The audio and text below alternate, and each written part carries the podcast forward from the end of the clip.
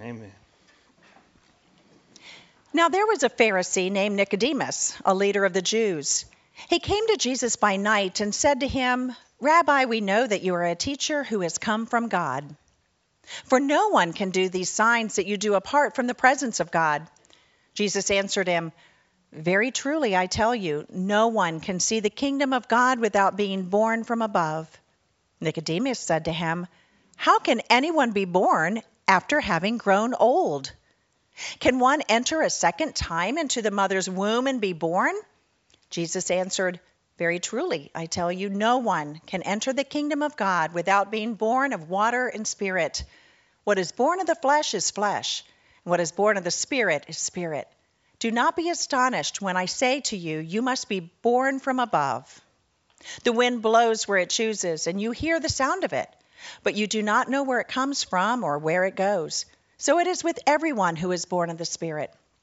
Nicodemus said to him, How can these things be? Jesus answered him, Are you a teacher of Israel, and yet you do not understand these things? Very truly, I tell you, we speak of what we know and testify to what we have seen, yet you do not receive our testimony. If I have told you about earthly things and you do not believe, how can you believe if I tell you about heavenly things?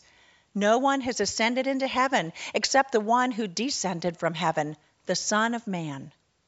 And just as Moses lifted up the serpent in the wilderness, so must the Son of Man be lifted up, that whoever believes in him may have eternal life. For God so loved the world that he gave his only Son, so that everyone who believes in him may not perish but may have eternal life. Indeed, God did not send the Son into the world to condemn the world, but in order that the world might be saved through him. Those who believe in him are not condemned, but those who do not believe are condemned already, because they have not believed in the name of the only Son of God. This is the word of God for the people of God. God.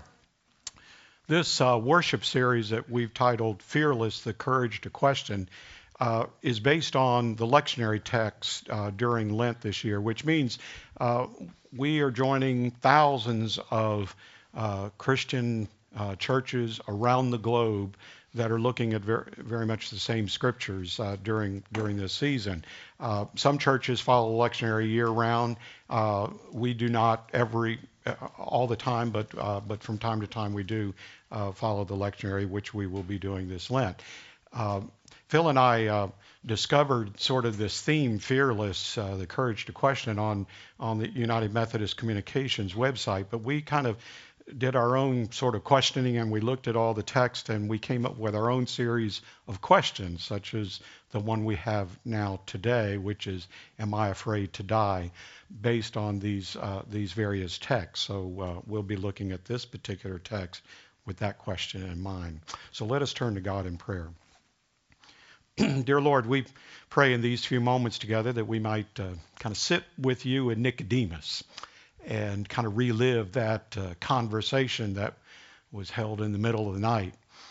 And help us to imagine you speaking to us the words that you spoke to him.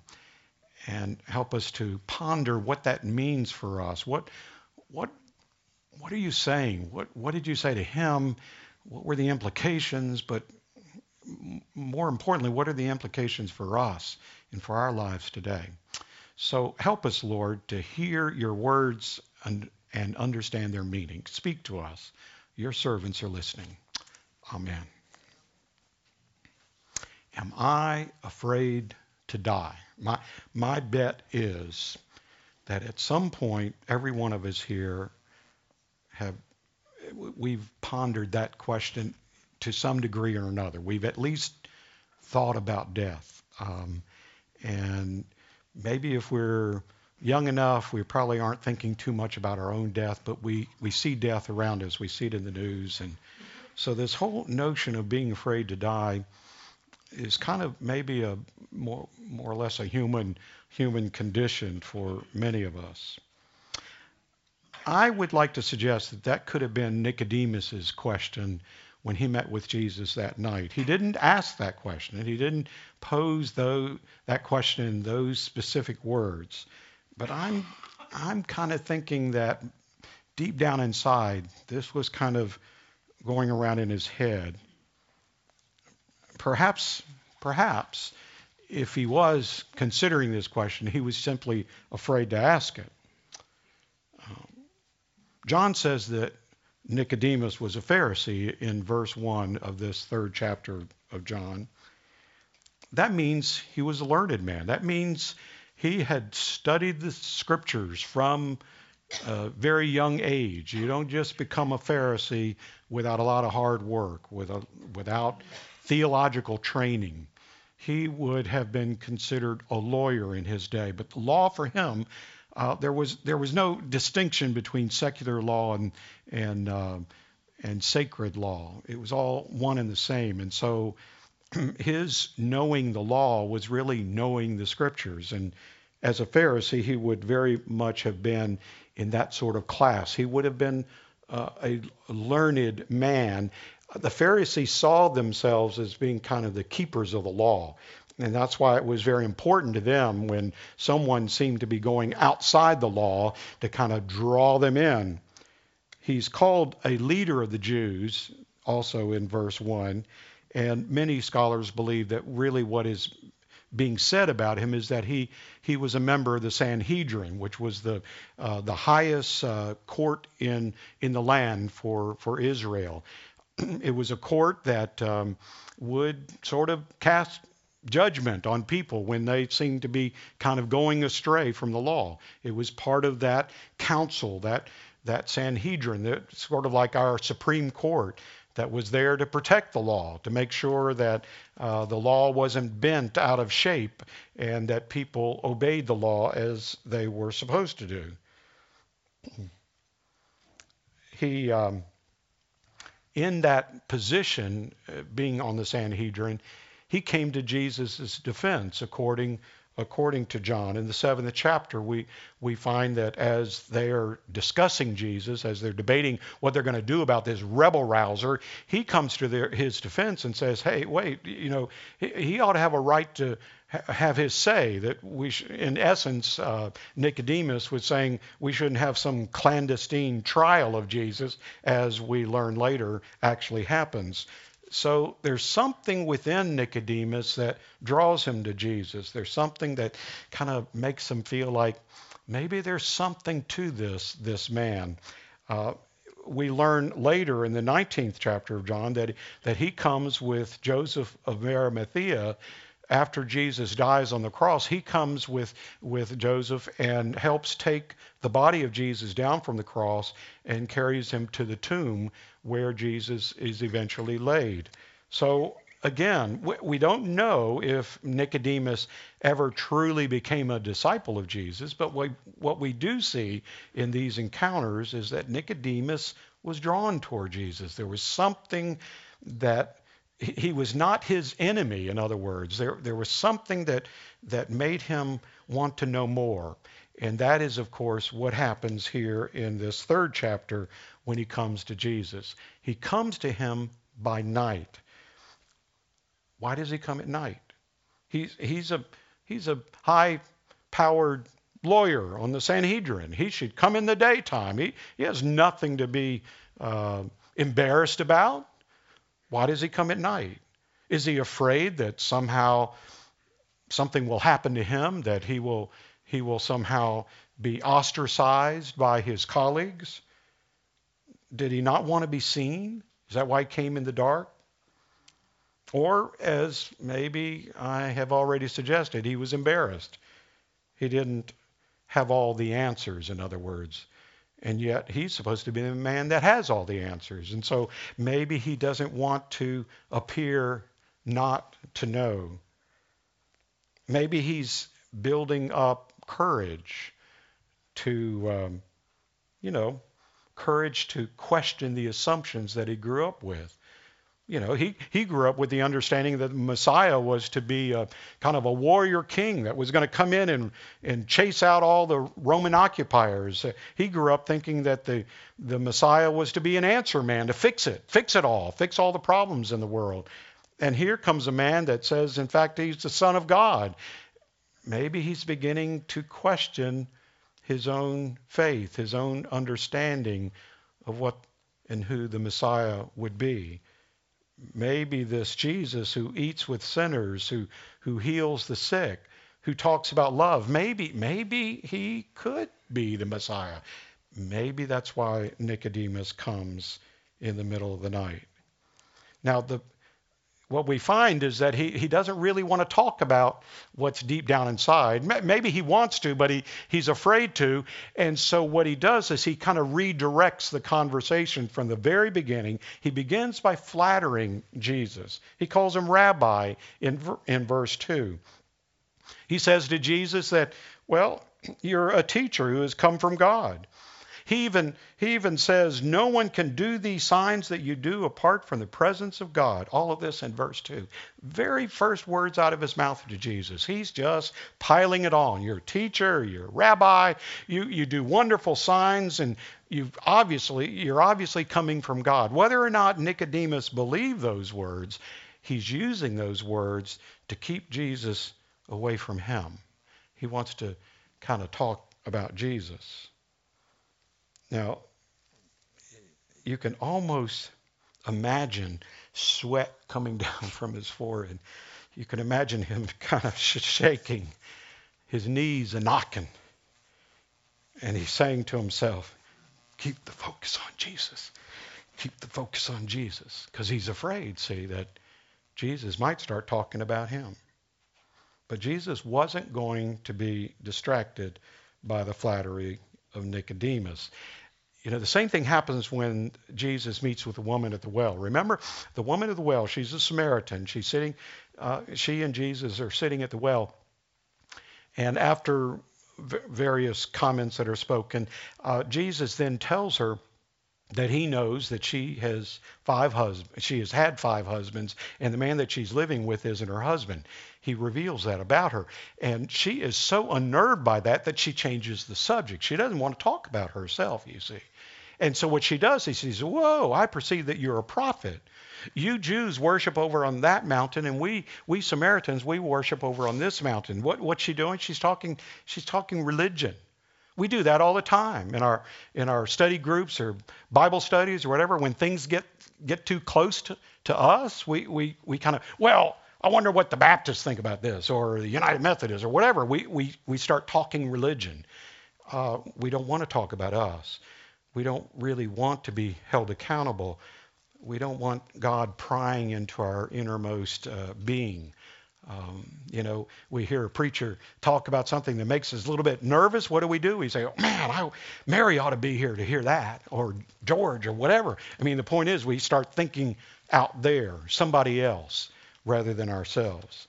So Jesus isn't going to be distracted by Nicodemus trying to change the subject to talk about him. He's going to bring it back home. And he tells Nicodemus, almost as if he understands what really is going on with Nicodemus. He says, No one can see the kingdom of God without being born from above. No one can see the kingdom of God without being born from above. It, it's almost like he realizes that what Nicodemus is really searching for is this connection with God, this eternal connection, this kingdom of God. And so Jesus is going to talk about that. And he's saying, if you want to see the kingdom of God, if you want to be in the presence of God, then you're going to have to be born from above. Now, most of us are used to, uh, if you've grown up in the church, you're used to hearing that phrase, you must be born again, right? Uh, in fact, uh, this this translation is our new Revised Standard Version translation of that of that Greek word. The Greek word is anothen, anothen, and it quite you know it it um, it can be translated uh, from above or again. You can translate it both ways. You find it in the Bible in that way, but but the literal translation of the Greek word is top or above. So the New Revised Standard Version actually is a more literal translation of the Greek word. You must be born from above rather than again. Now that word anothen appears in the Greek New Testament 13 times. Now if you take out the, the two instances of that word right here in this third chapter of John. You take that out, now you got 11, right? 11 instances in the Bible. Eight out of 11, eight out of 11 instances, when you find that word, it is either translated top or above.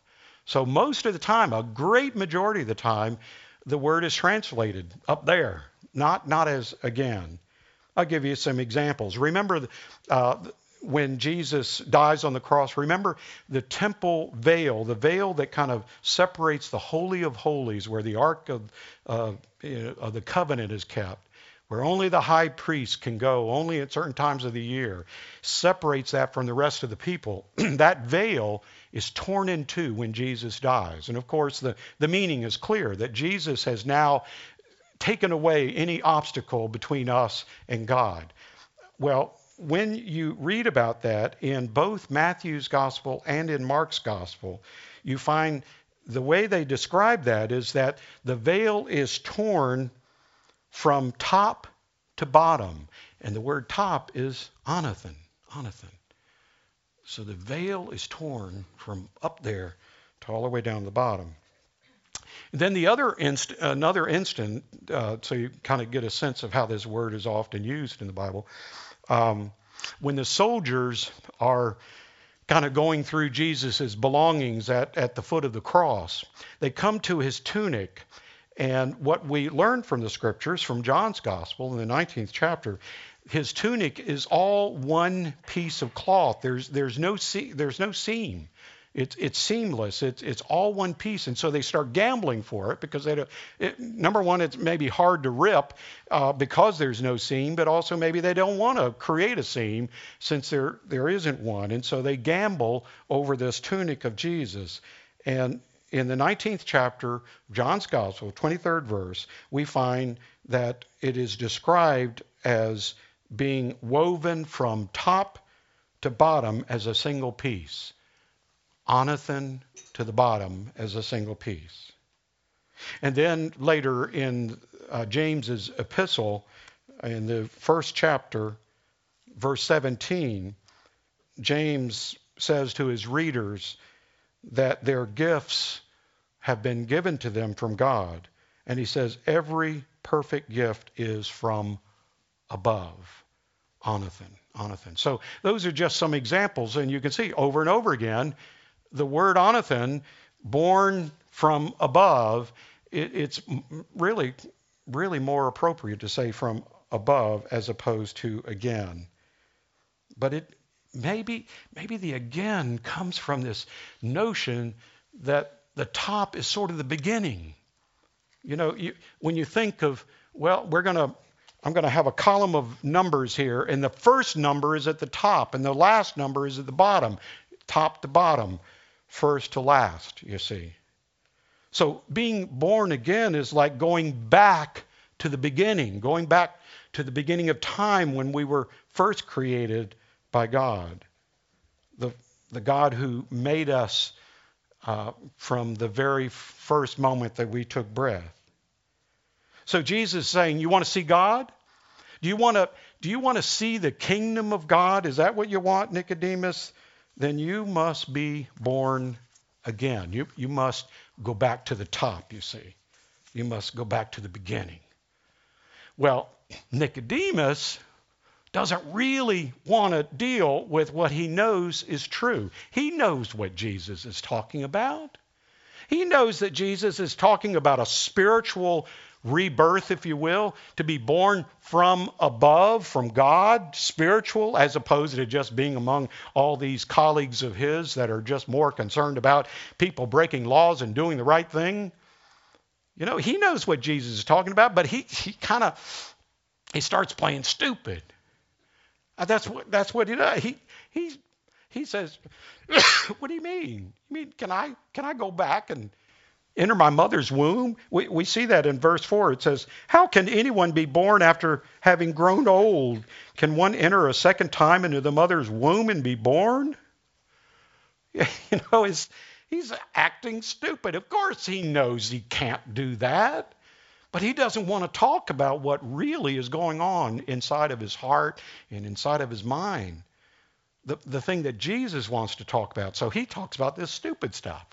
You know, my wife Cheryl says I do the same thing. You know, in, in other words, whenever we have a discussion or an argument over an issue and I know she's right, I act stupid. You know, I'll ask questions. She's, you know the answer to that. Why are you acting so stupid? Well, she knows why I'm acting stupid because I don't want to. I don't want to admit that what she's saying is right. You know, I've always said that whenever, whenever I feel like I'm in a cloud, like I don't know what to do. You know, I've got to make a decision, and then I it feels like this cloud has descended, and I just there's so many options. That's always a sign I already know what to do. That's a sign for me. When I start confusing it with so many other things, when I start clouding my mind, I do it purposely so I don't have to admit what I already know. So I don't have to do what I know I need to do. It happens almost every single time. I'd like to suggest maybe you consider that it happens for you once in a while as well. Well, Jesus all but calls them stupid. He says, if you want to enter the kingdom, you've got to be born of water, like you've just talked about. You've got to be born out of the womb of your mother. But you also have to be born of the Spirit. You have to be born from God. You see, Jesus is not going to let them off the hook. He's saying, okay, you can talk about all your stupid stuff if you want, but I'm going to tell you the truth that if you really want to see God, if you want to see the kingdom of God, then yeah, you're going to have to have the physical birth, which you've already, that's already happened, but you're also going to have to have a spiritual birth as well. And then Jesus uses wind as a metaphor. The wind blows where it chooses, and you hear the sound of it, but you do not know where it comes from or where it goes. So it is with everyone who is born of the Spirit. In other words, what he's saying is you want to be born of the Spirit, and you don't control the Spirit. It's like the wind, it comes out of nowhere and it goes where you don't know where it's going. I mean, the wind cannot be controlled by you. Well, so it is with the Spirit. And that's, Nicodemus, that's what you're afraid of. You're afraid of the Spirit coming into your life and taking control of you, and you don't like that. And that's why you want to talk about becoming a baby again, I guess. Well, being born from above is like becoming a baby again.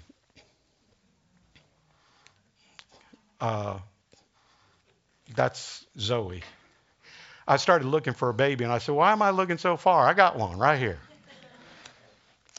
This slide, by the way, is a selfie. It really is. It's because I was babysitting her. She fell asleep, and I didn't have anybody to take a picture. So, so I took it anyway. That's that's off the subject. The point is, I want you to look at that baby, that little Zoe, only a couple of months old there, a few months. well, that little baby is completely dependent upon her parents and other people. Completely dependent. She cannot survive in this world by herself. She cannot fix breakfast.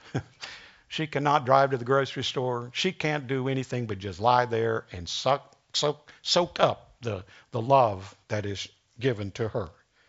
She's dependent. She is not in control. She is subject to the care of other people. And that is the hardest thing for a man like Nicodemus to do to become dependent. He is used to being in control. He is used to having all the answers. He is used to being the, the powerful one.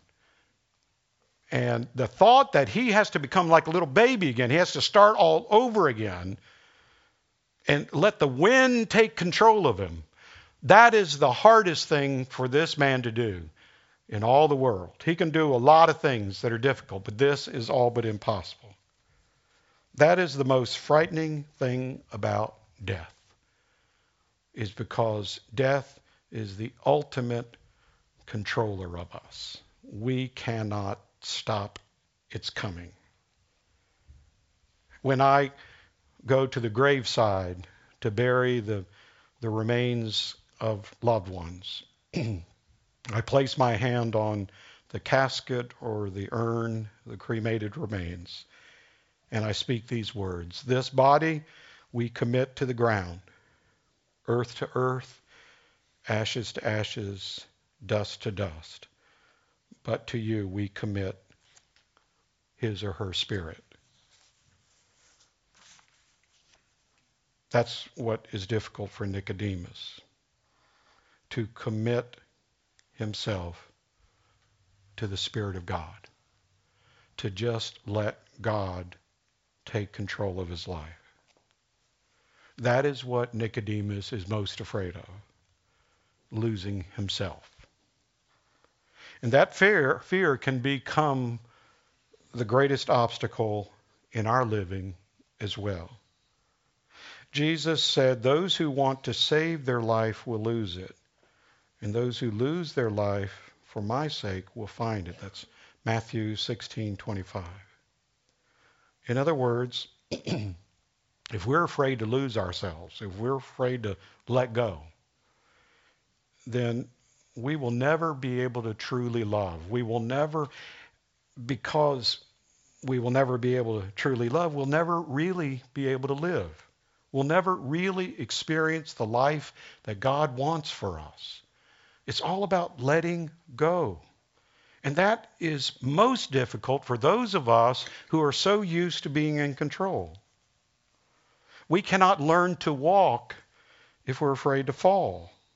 We can't learn to ski. When I when I first took ski lessons many many moons ago, one of the hardest lessons I had to learn was you have to lean down the hill. That that wasn't intuitive. That was like, no, I want to lean back, you know. No, you got to lean down the hill.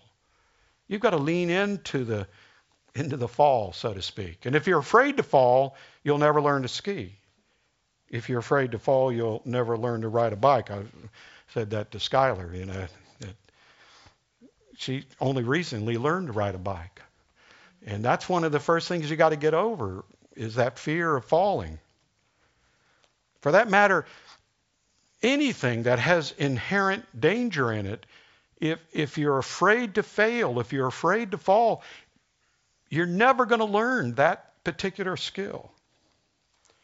C.S. Lewis wrote in his book, The Four Loves, these words To love at all is to be vulnerable. Love anything, and your heart will certainly be wrung and possibly be broken. If you want to make sure of keeping it intact, you must give it to no one, not even to an animal. Wrap it carefully around with hobbies and little luxuries. Avoid all entanglements. Lock it up safe in the casket or coffin of your selfishness. But in that casket, safe, dark, motionless, airless, it will change. It will not be broken. It will become unbreakable, impenetrable, irredeemable. To love is to be vulnerable. Now, ultimately, ultimately, it's not so much the fear of being vulnerable, being out of control. It's not the fear of death that is um, the thing that keeps us back from life ultimately. It's not the fear, but it's what we do with the fear. I, I think it's. Uh, it's it's really human nature to be fearful. I mean, I, I think um, it's not bad to be afraid. The, the question is, what are you going to do with your fear? Are you going to let that be the driving force in your life? Will you let it win? Will you let your fear have the last say? Or will you face it head on and give yourself away? That's what Christ is calling us to do.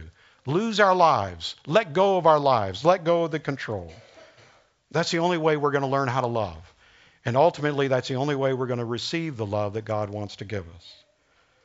Jesus said to Nicodemus in that famous passage of John 3:16, "For God so loved the world that he gave his only son, so that everyone who believes in him may not perish, but may have eternal life."